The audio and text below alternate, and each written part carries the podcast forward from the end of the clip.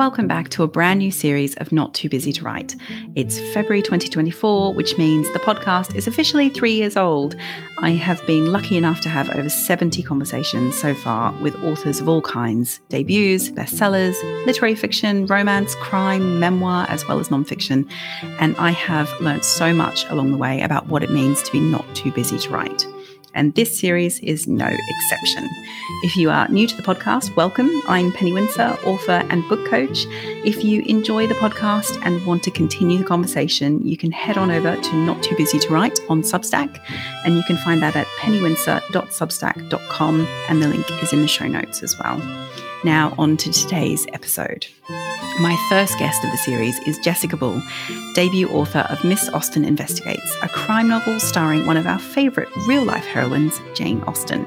Jessica is a communications consultant, former librarian, and self confessed Jane Austen lover. And in this episode, we dive into what it's like to blend fact with fiction, what instigated the ingenious idea to turn sharp eyed, sharp witted Jane Austen into an amateur sleuth, and the kind of research involved in recreating late Georgian England for a contemporary reader. We, of course, also discussed our favourite adaptations of Austen. How could we not? Um, Miss Austen Investigates is out now and it's a complete delight.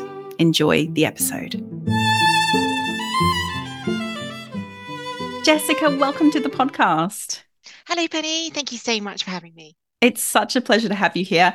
Um, I have got a copy of Miss Austen Investigates right in front of me. I enjoyed it so much. It was such a pleasure. I'm so excited we get to chat about it. Um, Thank you so much. First of all, can you give the listeners a little bit of an intro into what um, what the novel is about? Absolutely. So it's a murder mystery starring a young Jane Austen. So Jane is only 19 and she's at a ball at a grand house and she's trying to have a bit of a romance with um, a very charming young man called Tom Lefroy when the body of a milliner is found bludgeoned to death. Um, so that kills the mood immediately. and Jane wants to go and solve the crime, firstly, because she knew the milliner, she bought a bonnet from her. Um, and then, secondly, when one of her brothers, Georgie, is arrested in connection with the crime, she has to find the true culprit, otherwise, Georgie will be hanged. It is such a fun and gorgeous story. And I have to I have to begin with this. Um, blending fact and fiction is such a huge challenge.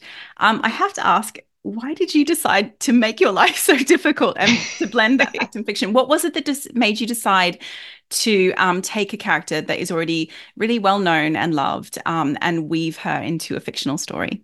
Well, I think for me, it was kind of the other way around. So, what happened first was the Jane Austen obsession. Mm-hmm. So, I've been yeah, obsessed with Austen, I'd say, since um, since Pride and Prejudice came out in 1995. That was my first introduction to Jane mm-hmm. Austen, like a lot of Janeites. And I just really, really loved it. And I went away and read Northanger Abbey, and she just really spoke to me, especially that part in Northanger Abbey when she gives her defense of the novel and her defense mm. of female writers. I was doing my A levels at the time, I think I was about 17. And I just thought, like, who is this woman who's reaching through 200 years of history to speak like straight to my heart. Um, so it grew from there really and i just very casually watched every adaptation read every book read every biography um, and then when covid hit i really like a lot of families we really struggled with that. And i needed something to bring me joy and like comfort during that really difficult time. And i really lent into my jane austen obsession mm-hmm. um, and you know looked up podcasts and, and found out even more about her life. And then at the same time i started writing again to stop myself from going mad and, and fill my brain. And then not about her initially and then the two kind of converged together because I just thought that Jane Austen, her life was so inspiring and she was such a resilient woman and she didn't have it easy at all. Her path to publication wasn't easy at all. Um, although we sometimes conflate her with her characters and think that she led a really charmed life. She had to contend with losing her home and ill health and all these difficulties that she just worked through to bring us her masterpieces. So I wanted to write a story about her that would celebrate that resilience and maybe inspire others but I didn't want to write like a, a serious biography. So I was thinking like, how can I do this in a way that's going to be fun and it's going to be a tribute to her novels, but that's also going to be in my own way. Um, and I was writing a historical mystery at the time that was kind of blending all the things together, like romance and mystery and trying to do too many things.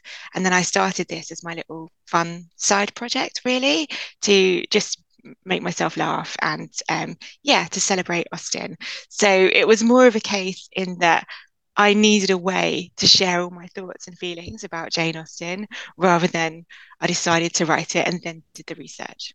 Oh, I love that because you really feel the fun when you're reading it. Like as a reader, you really feel that this is something that you really, really have enjoyed immensely writing. Um, I, I love reading a book that I know a a writer has has thoroughly enjoyed the process of, and it's been a side project. Well, I think probably some of the best books have been started off as side projects. Yeah, I think there's no pressure, and I just no let pressure. myself be as silly and like as wild and as possible, and just really lean in to all the facts. So all the characters and all the things that happen are there is some kind of grain of truth in every mm. bit of in everything that happens. And i just let myself get as nerdy as possible. Yeah and so jane austen was a prolific letter writer um, and although i know probably quite a lot of her letters were destroyed during her lifetime she did leave quite a lot behind about her everyday life didn't she? She um, did. and is is that where a lot of your research came from, from yeah the, um, the letters from, the letters. my bible really. Yeah yeah. So we estimate that she wrote about 3000 letters during her mm. life but we've only got 161 precious little nuggets of gold. And really, I carried those letters around like my little Bible from room to room. You know what it's like when you're writing and you just like, you have your cup of tea and your laptop and you know, really special things. And that book, the Deirdre Le Faye collection of letters, really was the foundation of the book. I couldn't have written the book without that. There were a lot of others, a lot of biographies and literary criticism that fed into it, but the letters were where I turned to to find the real Austen yeah. because I wanted to catch her at her most unguarded. And mm-hmm. obviously, those letters are really personal. They're from her to her sister Cassandra, the vast majority of them are. And they were so personal that Cassandra, after Jane died and as she was approaching the end of her life, took the decision to burn most of them in order to protect Jane's reputation. And when you look at what happened to other writers of the time, like Mary Wollstonecraft, the way that they were vilified after they died, you can kind of understand that. For me, I think I feel like it's like making a pact with your sister to like burn all your WhatsApp messages. Yes. Those are not safe for readers. But obviously, to us now, they are just a wonderful resource of who she really was and how she really felt about the world and how her world worked. All the everyday details of her life are just beautifully captured. And I wanted to ask you as well about the time in which you have set this particular story. It yeah. is a very specific time in her life. Yeah. She's young. Her sister is still engaged. We know yeah. that that marriage uh, sadly never happens. But at the time, and that's actually one of the interesting things about reading about Jane in this period of time, that she has so her life and her sister's life is about to be upended completely and yeah. they're, not, they're not aware of it yet um, yeah. but so talk talk me through she's also obviously going through a romance which we know did happen it yeah. you know to a certain degree we know it happened um, so tell me about why this story and i know there are going to be more stories in the future but why this story at this time so when i was thinking about writing this in order to there's so much I want to say about Jane Austen. So, in order to make one novel kind of manageable, what I decided to do was to really, really zone in on one period of her life. And what the other thing is that I feel like what I'm writing against is this image of Jane Austen as this sad, lonely old spinster, right? She was 41 when she died. She never even got the chance to grow old. And she never married but her life was full of love. There were so many relationships that were so important to her and that had brought her so much joy. And there were a lot of flirtations and a lot of men who wanted to marry Jane Austen. So I really wanted to explore that.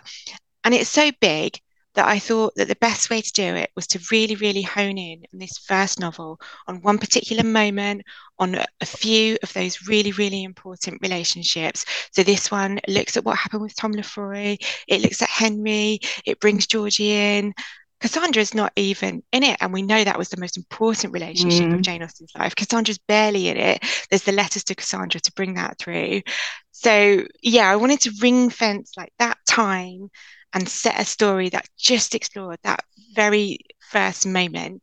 And it's they're all based the story was all inspired by those first two or three letters that we have from jane austen that start when she's 19 i mean the reason why tom lefroy is so big in her story is because the first letter that we have from her she can't stop talking about her flirtation with him and bragging about it to cassandra um, so this first image we have of her as a, as a teenage girl mm. is like that romance and if you look at those those first letters actually she's she's talking about a ball at Deane House, um, which was um, owned by the Harwood rather than the Harcourt family, and it's all it's all kind of like letting myself get lost in that in that moment and imagine what it was like and then set this murder mystery there but trying to keep everything else as true as possible as to what really happens. Well, that's I'd love to talk about that about about what is fact and what is fiction. I assumed when I was reading it that some of the side characters obviously the the murder victim for instance is going to be fictional but i would love to know in terms of the the, the the world around Jane, I assume almost all of it is entirely real, and then it's just a few characters and obviously imagined scenes going in yeah. there. Is that, right? Yeah, yeah, that's what I've tried to do as as much as possible. So yeah, the murder victim is fictional, um, but the family oh, I have to be really careful of spoilers. Yeah. The, um, so yeah, the place the where the murder takes place. Yeah, the place where the murder takes place, place, is is right. based on a real place. Yeah. I changed it slightly because it's actually like Georgian in architecture, and this book is very much my tribute to Northanger Abbey. So I made it yeah. really gothic, like something that Catherine Morland would approve of. Um, and when I was the story is very much inspired by the real stories. So whenever I was trying to like help Jane solve the mystery, I was thinking, what are the things that Jane Austen does? So she goes shopping in Basingstoke, she goes to balls in Basingstoke and at her neighbours' houses, um, she goes to the library. So when she does all those things, I try to look at her letters and see, okay, who are the real people that she interacted with? So the librarian, for example, is a great is a, yeah. is a great um, example of this. So she, Mrs. Martin, was a real librarian with a real circulating library in Basingstoke. And we have this really funny letter from Jane where she's say, telling Cassandra that she's signed um, she's given her name up to the subscription list for the library, or rather Cassandra's name, because they're both Miss Austens. Um, and um, also Mary, her kind of frenemy, who becomes her sister-in-law, also subscribes, although Jane hardly expected it. And that's like typical Jane Austen snark there. And it's just so wonderful. And she's she's using this letter to tell us that, you know, her her novel, her family are great novel readers. They're not ashamed of it. Although Mrs. Martin has had to tell everybody else that they're going to carry more than novels in order to get them to sign up. But yeah, yeah. so every, every character, every little story, the shoots are based on a real couple, but then just exaggerating them. Um, all of her brothers and sisters are obviously real, and the way that they interacted with each other was real. Eliza de Feuillide, who's her, her wonderful, cousin who was kind of brought out in France and is affected by all these French flirtations and is really worldly, was like born in India. It, it's all real.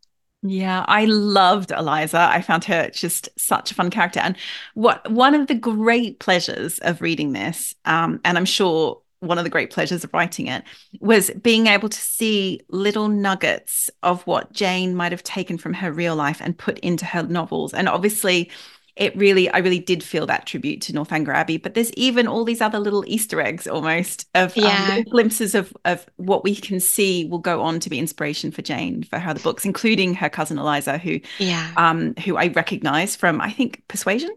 She there's a there's a is there a is there a is it in Persuasion that there's a character whose um whose husband was killed in the French Revolution and I can't remember, but there's all these little kind of nuggets there, that you see, yeah, yeah that you're like, yeah. oh, I can see how she's drawn all these little bits from her own life and her own experience, and sort of. She sometimes gets accused of using um, Eliza as the inspiration from Mary Crawford. It's ah, like a ah, really yes, divisive okay. character. yeah, so yeah, so, so, so, obviously Mary Crawford is so um, pragmatic about marriage, and Eliza yeah. definitely was.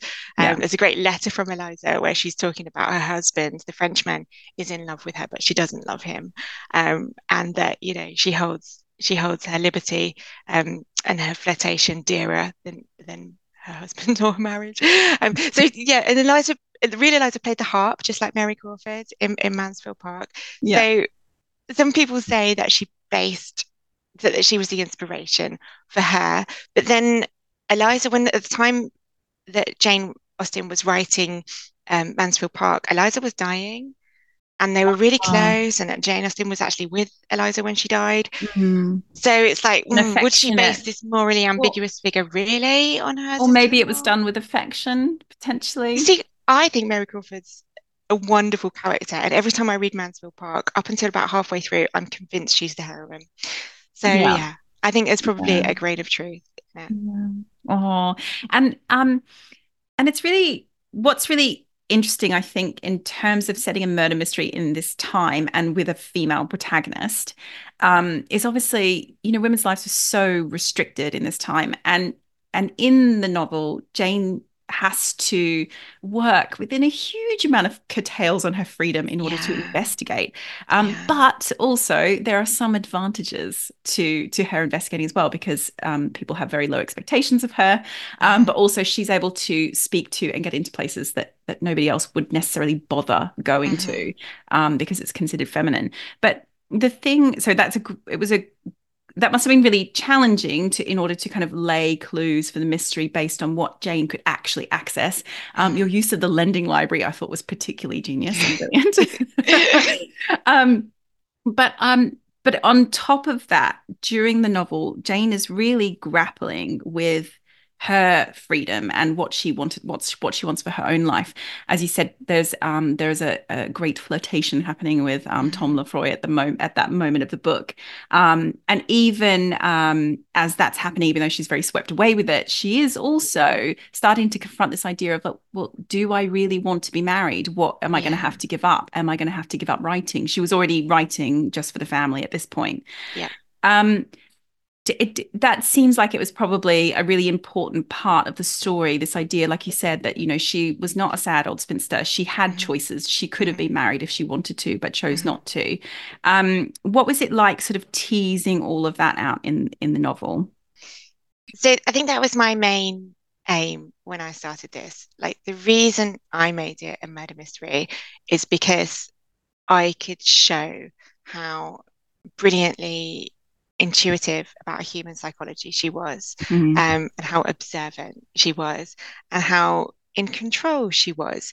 Because there's something that happens at the very end of the book with Tom Lefroy that I know never happened with Tom Lefroy, but was a kind of allegory for how she lived her life mm-hmm. because she had many offers of marriage. Like we know about five men who um, asked her to marry them. And she did turn them down. And I believe that she did that to maintain her independence and mm. especially mm. to write because it was so important to her. I mean, she turned out, as you just said, like she turned out stories all throughout her childhood, all throughout her early teens. By the time she was 23, she'd written the first drafts of Sense and Sensibility, Pride and Prejudice, and Northanger Abbey. So in, in, really early form, but they were there at 23. Mm. Can you imagine? What an yeah. overachiever. Yeah. Um, so it was important to me to show that she was in control yeah. of her life and to have like an enormous amount of fun showing how difficult that must have been for her and the kind of restrictions that were placed on women at the time. So there's a scene where just a good example. There's a scene where Jane wants to watch the funeral of the murder victim um, because to give see if there's any clues of, of who's coming to this funeral. Um, and at that time, women didn't attend funerals because funerals are public events and women exist in the private sphere. So mm. women would do things like wash the body and prepare it, and then men would do the service. So Jane is so constricted by these expectations of her society. She hides in a yew tree in the graveyard of um, St Nicholas Church, which was her father's church. And that tree really exists. Mm. And her father used to hide the key in it. And I went to Steventon over the summer and I climbed in the tree and it all checked out. but it was that whole scene was inspired by one of the few letters that we have from Cassandra is when Jane dies Cassandra's last view of her is watching her brothers carry her coffin along the street in Winchester because Cassandra couldn't or, or didn't go mm. to Jane's funeral. And it's one of those things that we just take for granted being able to live our lives and go where we want and enter these spaces. And women in that period were so curtailed by the ex, but women of that period of her class were so yeah. curtailed by the expectations around them. Um, that makes for a really interesting dynamic when mm. you're trying to mm. solve a murder. Really, really interesting. Even just the fact that there's so little privacy for women in mm-hmm. public, you know, having to be escorted by a male relative mm-hmm. um, to go into Basingstoke, for instance, mm-hmm. and having to kind of make up excuses of going to an apothecary for women's problems in order to get rid of your brother. I mean, women would have had to have been very, very clever in order to get any kind of privacy at all. Yeah, yeah, and I think they were. Uh, you, you can kind of tell through the letters that there, yeah. there were. There was a they secret world of women, and she's so good at exploring that in her books and think about sense and sensibility with this whole community of women where they're kind of like passing messages to each other and there's this whole kind of secret network this world of women and and their lives and what goes on between them mm. that isn't reflected in um the kind of the more masculine kind of literature of the day. Yeah. and we don't get that. And that's why her work is so special and so important and still resonates with us today i think because we still do it to a certain extent don't we? There's all these things that women talk about that men you know don't. And you know there's all these kind of you know reasons that that we give to give ourselves a bit of a break a bit of space yeah, absolutely. Well, let's and now you've mentioned the yew tree. Let's talk a little bit more about some of the research that you did. I know obviously you you were very reliant on the letters and they were a big inspiration, but also did you go and physically do anything to really understand um, that that whole late Georgian um, Regency era in terms of what life would have felt like? Um, so I did lots. I did lots of things over over a long period of time that all added up to being able to write the book. So another reason why her novels have, have loomed so large in my imagination was that when I was about 19, um, I, through kind of like uh, some some like non-planned circumstances i took a few months out of university and i wanted to make those months important and, and worthwhile. So i took a job um, volunteering at a school for disabled kids in hampshire which was just down the road from chawton where oh. her where she spent the last few years of her life. Yeah. And i grew up in central london. This was the first time i'd ever like spent a prolonged time in the countryside and it was a huge culture shock for me. Um, just being in the, in the countryside and observing it and just going for walks in the countryside. And it was the late 90s there was no internet there was only one bus. The only thing i could do was read. And i was just reading her works for the first time. Or the one bus went to alton where i could walk to jane austen's house um, or i could go to winchester where she's buried. So that was really like cemented the whole scene and the location and the beauty but also that sense of being a little bit cut off from the rest of the world in yeah. Hampshire on my mind. Um, and then, yeah, as I got kind of closer to writing it, I was really interested in just like stepping into her world and doing all these things that she might have done. So, and I went all in. So I've I keep hens I've got I've got some backyard chickens, as Jane yeah. Mum did, and as her heroines do as well. Quite a lot of their happiness is when they get a house and they've got a little hen house. So that yeah. I think um, Elinor does that in Sense and Sensibility. Yeah, I was Charlotte, say one of sensibility. Yeah, yeah it's one of Charlotte's like you know consolations for marrying Mr. Collins in Pride and Prejudice. She's very happy with her poultry yard. Um, I learned how to ride a horse. That didn't go so well. Um, I found out it's a bit difficult to learn how to ride a horse in your early 40s and some of that some of my trepidation around that might have fed through to the plot. Um, and then much more enjoyable was I got my old sewing machine out and I ran up some Regency inspired costumes oh, and I attended the lots of the balls and events that held in Jane Austen's honor around the country and my very obliging husband came with me and learned how to Regency dance as well. Oh my gosh, and it, it was really fun. It was really really fun and it it just it helped me understand things in a, in a completely different way yeah. and it was also just a real part of finding some joy and some happiness and some fun mm. in my life after the pandemic.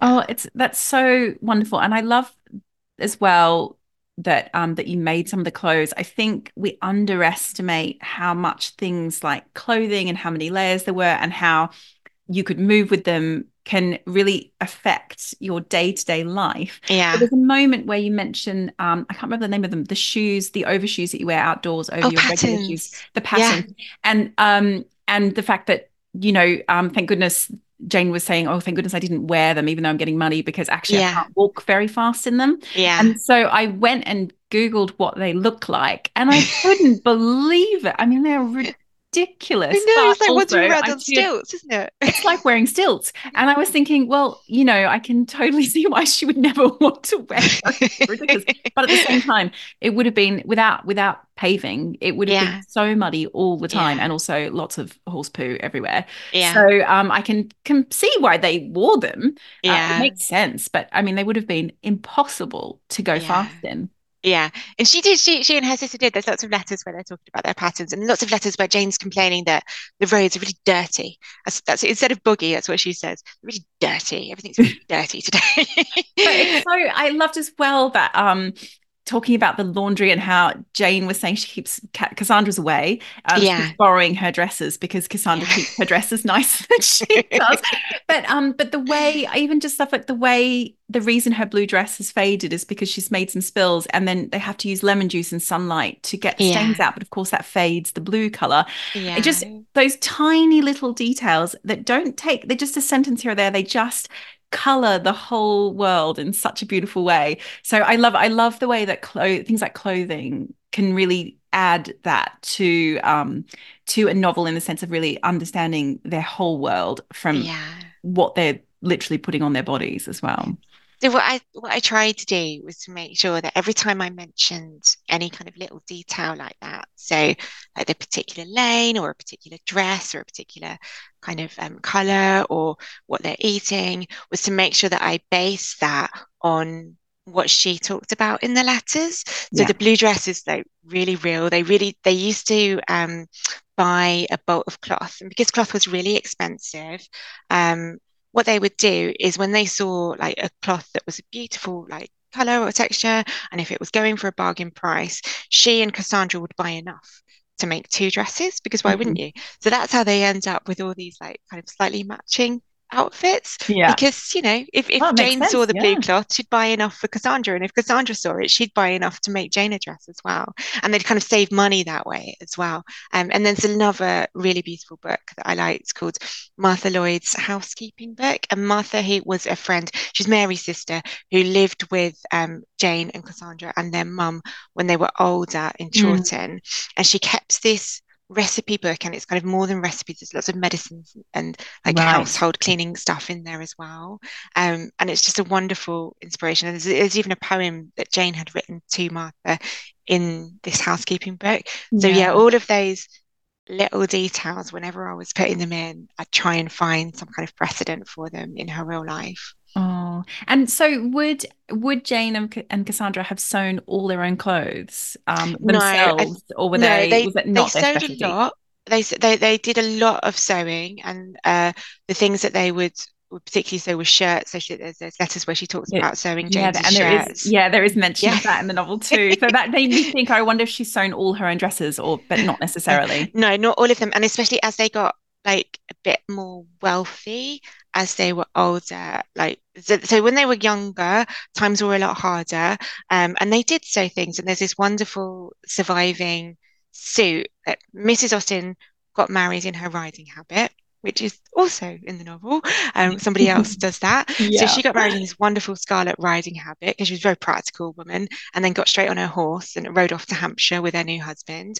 Um, and then a few years later, one of Jane's brothers, Frank, was particularly athletic, and she cut that riding habit down and made him the most gorgeous miniature scarlet riding suit um, which shows you what like incredible yeah. needle women they were. And they did sew a lot, and she was a real craftswoman, Jane Austen. She's there's we've still got a shawl that's said to be embroidered by her, and a quilt that um, Mrs. Austen and Jane and Cassandra made together.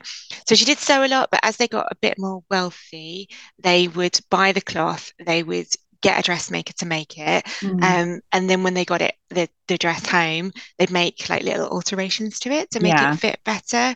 So yeah, it's a bit of bit of um bit of both really as they as they go on. Um so I would love to talk with you a bit about how the book deal came about. Yes. Um the book deal is for a series, am I correct? It is, it is. So yes. I mean, I I really want to I really want to dig into this because I would love to know um, when this book went out and there was a possibility of selling it as a series. Um, how much did you know about what you want to write the next the next few books on? Um, I'd already started.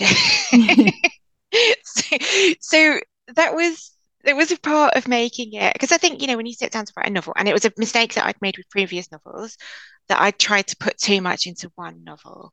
So yeah. part of making it manageable for me was planning out a series of novels and thinking like this is this is the period that I want to cover, and it's you know from this period where Jane's about nineteen and she's um, her letters start and she's starting i think she's actually dry, um, drafted Pride and Prejudice by this point and working on that. Um, that I wanted to cover that until the moment that she gets her book deal.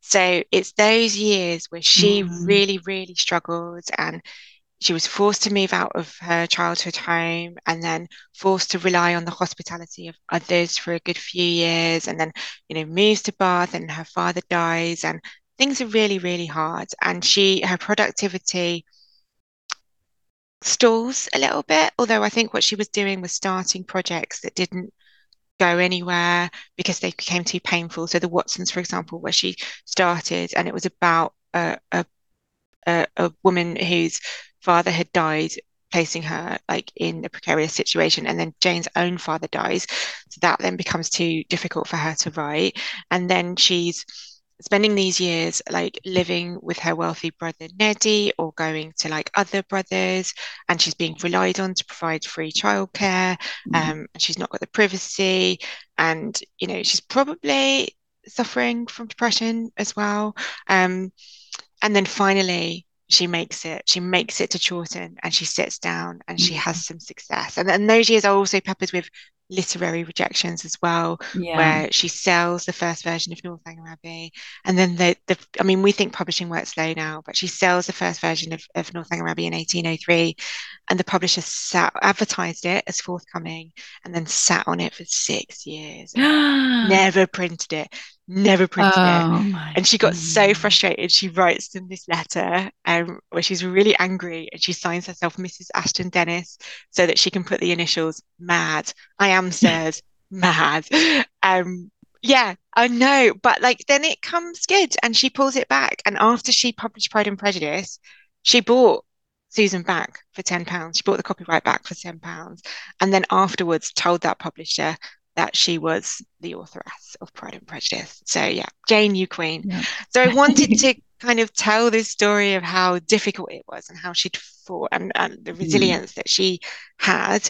So I kind of mapped out the major relationships that I would cover, the major points in her life that I would cover. Mm. And then that kind of reassured me I didn't have to f- do everything in this yeah. first one and yeah. I could just really, really zone in on it. So the first one is her life in Steventon.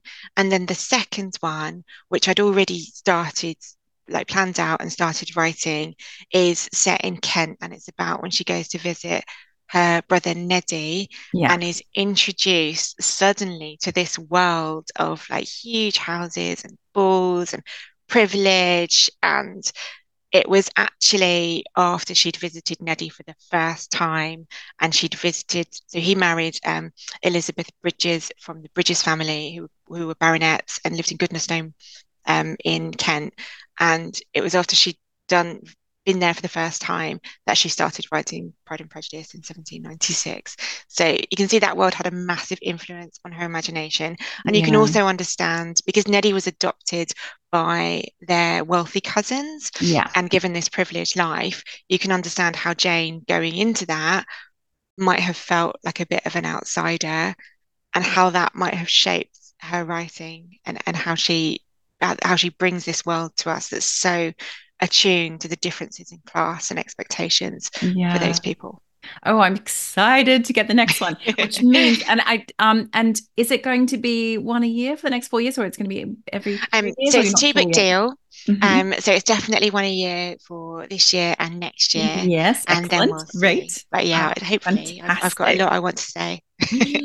fantastic! Oh, it's so exciting. Um, it's it's so exciting this idea and the, of of mapping ahead as well. And it's really interesting because when i work with nonfiction writers i'm mm-hmm. often telling them the same. I think when you're an expert in an area it's so tempting to cram yeah. everything in but you have to really resist that urge because um you know uh, yeah you, you can't fit everything in one book. You just can't. No, it's not possible. No, um no. and especially you know somebody like jane and um the complexities and all of the wonderful ups and downs of her life. You just you mm-hmm. can't address it all in one book can you? No no. And i, I wanted her character arc as well to like yeah. give myself that she doesn't have to because she's very young and naive in this book and she's very much like you know inspired by catherine morland yeah. it's just just brilliant. I mean you know, Northanger Abbey is a kind of mystery, and Catherine Morland even gets so carried away that she accuses her crush's father of murdering his wife. So yes. it's just perfect, perfect, perfect, inspiration. And you know what? Um, I um, as soon as I finished reading the the novel, I immediately downloaded an audio version of Northanger Abbey um yeah. because I just wanted to I had been a, it's been a while since I've read it and um and I I downloaded it immediately and it was so pleasurable to listen to after I had just read your novel because I was just like oh my gosh yes this is uh in in your novel it's very much Jane's um Catherine Catherine um Norland Morland phase, isn't it? Absolutely. It's, it's very like absolutely. she's getting very swept away with the gothic, which I absolutely, absolutely love. Absolutely. so do you think going forward you know, each of the books will have a kind of um, an affinity to one of her books. Absolutely. Yeah. Absolutely. So the oh, next one that. is very much inspired by Sense and Sensibility. So oh, yeah, she's she's in Kent and Cassandra's life has been upended by the death of her fiance and Jane's trying to hold it all together while Cassandra's falling apart back mm. in Hampshire. And then she's also like with her brother and her sister-in-law who she didn't really get along with very well. Um, and their Neddy's adopted mother has taken in this young woman who's claiming to be a shipwrecked foreign princess. Um, and Jane has to investigate that because you know, potentially she could um, steal the inheritance that all of the Austens have come to rely on. So Neddy's yeah. expected inheritance. So yeah, it's Ooh. very much based on on the idea. So they're not like retellings, but I want to enjoy um, looking at the same themes and exploring yeah. the same kind of ideas that she did in her her novels. Yeah. Oh, well, there's just so much pleasure in that. And I have to say, if you, for any listeners, if you don't know Jane Austen well, you will still very, very much enjoy it. You don't have to know her books inside out to get enjoyment out of it. But there is that extra layer of pleasure when you can see those little nuggets and Easter eggs and the kind of inspiration behind some of what she goes on to write. It's, it just adds such a layer of, of pleasure. Um, but so um, I have to ask, you did mention that the the 1995 um, adaptation of Pride and Prejudice was one of the starting points yes. for you of being yes. an Austen fan. Um, what are your favorite Jane Austen adaptations or retellings or any kind of inspired by? So I'm not I'm not an Austen snob in any sense of the word. So I when I like read a book that's inspired by Austen or if I watch an adaptation that's inspired by Austen, for me, it's not in competition with her works. Like her works are her works and they are brilliant and they can never be bettered. And if you want to read her works, go and read, read her works, or as you did, listen to them on audio. So the Juliet Stevensons are my oh, favorite. So audios. good. As my so favorite good. way to enjoy Austen now. So when I'm watching or reading and inspired by Austen, I I want to know what it is that you're trying to say about Austen.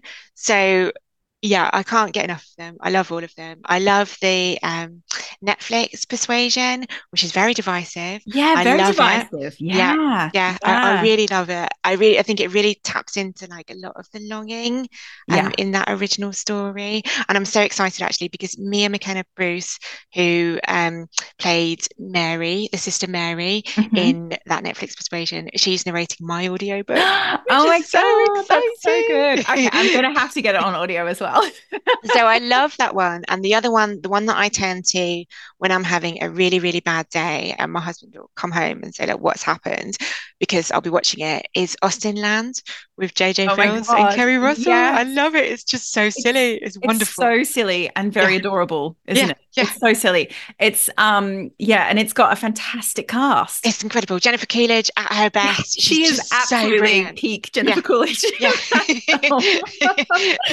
oh, yeah. So very much yes, for all the listeners, kind of... definitely if you have not, because a lot of people probably don't know it that well, but it is yeah. very funny and very it's very funny and yeah, very joyful. It's yeah. very funny, and it takes all the Jane Austen tropes and it turns them on their heads. I just I love it. I love it. Yeah. And her her redemption arc is about accepting and embracing um, being a huge Jane Austen fan. Yeah, and just there's exactly what you talk about in the novel, but also what Jane herself writes about this idea of snobbery around consuming anything, particularly yeah. as women, that yeah. we enjoy, and that yeah. there's something wrong with us enjoying novels and novels that are fun. Yeah. Um, and that there's something wrong with enjoying reading for fun. yeah. um, it's a theme that comes up in her work quite a bit. Absolutely. Um, and I really loved, like you said, that the way they played with that as well yeah. in Austenland. But um, yeah. I have because I the day after I finished your novel, I broke my foot. And um, so the first, it's been a couple of weeks now, but the um, the first week I just couldn't concentrate on anything at all. Yeah. And so I re-listened to Northanger Abbey, and I also um, uh, rewatched my absolute favorite adaptation, which is the um, Ang Lee version of Sense and Sensibility that was written by oh. Emma Thompson. Oh, it's incredible. I had to, yeah. Oh, it's, it's just, incredible. That is my absolute, absolute, absolute. I feel like we should have withheld Emma Thompson's damehood until she'd agreed to adapt all of them. I know. Them. I just, I want to, if I ever, ever in my life ever get a chance to speak to her, I'm going to sit her down and say, please, please give us all of them. Um, yeah. Maybe that's not what you want to do with your life, but we need yeah. it. We deserve it. it. We need it. We need it. Incredible script. I just can't even. There are so many moments in that film where I just, she's a genius. She is a genius, like, and she scripted the two of them together, Jane Austen and Emma Thompson. Yeah, she script doctored some of the 2005 Pride and Prejudice, but I didn't realize until recently. But apparently, the whole, you know, in the 2005 Pride and Prejudice, yeah. the whole, I'm 27 years old, I've, I've no future and no prospects. So don't you dare judge me, Lizzie. Is Emma Thompson? I mean, it is that does not surprise me at all because it rings very true to that sense and sensibility like it feels yeah. like it has yeah. a similar kind of voice yeah.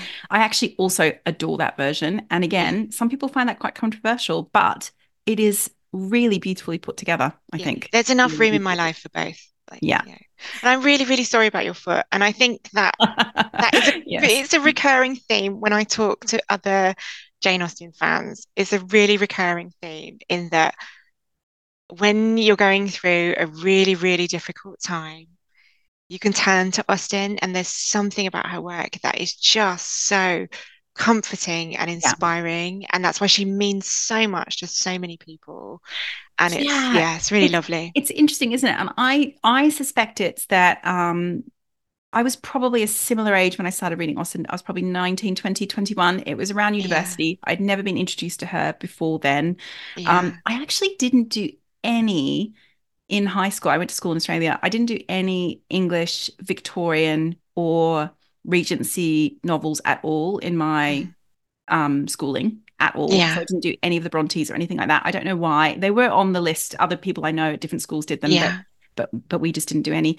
Um, and so in some ways I'm very grateful because I came Yeah. to them myself out in my in my early 20s, came to a lot of um of 19th century literature like Wilkie Collins and Mhm. um and and the Brontes and Austen and Mhm. and you know and Dickens all kind of on my own and in a way Wow. like so nice to be able Yeah. to discover them myself without any kind of memories of like miserable classrooms or anything attached to them but um but i think for me what i love about it is is this idea of you know when whenever i feel like i might be having a hard time i just have Yeah. to put myself in the shoes of a woman in 1803 and the kind of hard time she might have been happening to Yeah. almost help me understand i guess the thread that one runs through women's lives about the kind of challenges they face and we're not alone you know this Yeah. is these are things that have been happening throughout history that are always really really challenging that are universal um, that haven't gone, gone away even though our lives have become much much easier than they Yeah. than they were for them um, and in some ways i find that and also of course her wit and her humor and Yeah. her observation you know extremely importantly but yeah i think for possibly for those reasons i find her work I can come back to it and come back to it and see different things in it every time. Absolutely. Absolutely. I think she takes her characters to the edge, to the brink of ruin, and Yeah. then she always pulls it back.